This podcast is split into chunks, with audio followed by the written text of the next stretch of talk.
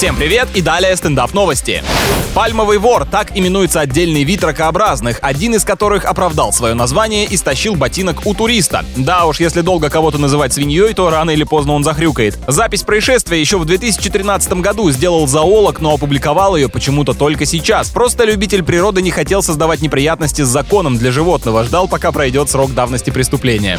А в Петербурге коммунальщики без предупреждения отрезали у россиянина балкон. Пусть радуется, архитектурная расчлененка для северной столицы — это еще лайтовый вариант. Свое самоуправство администрация объясняет тем, что фасадная конструкция создавала опасность для прохожих, а владелец квартиры не желал согласовывать ремонтные работы. Видимо, он считает, что зодчество — это искусство, которое буквально требует жертв.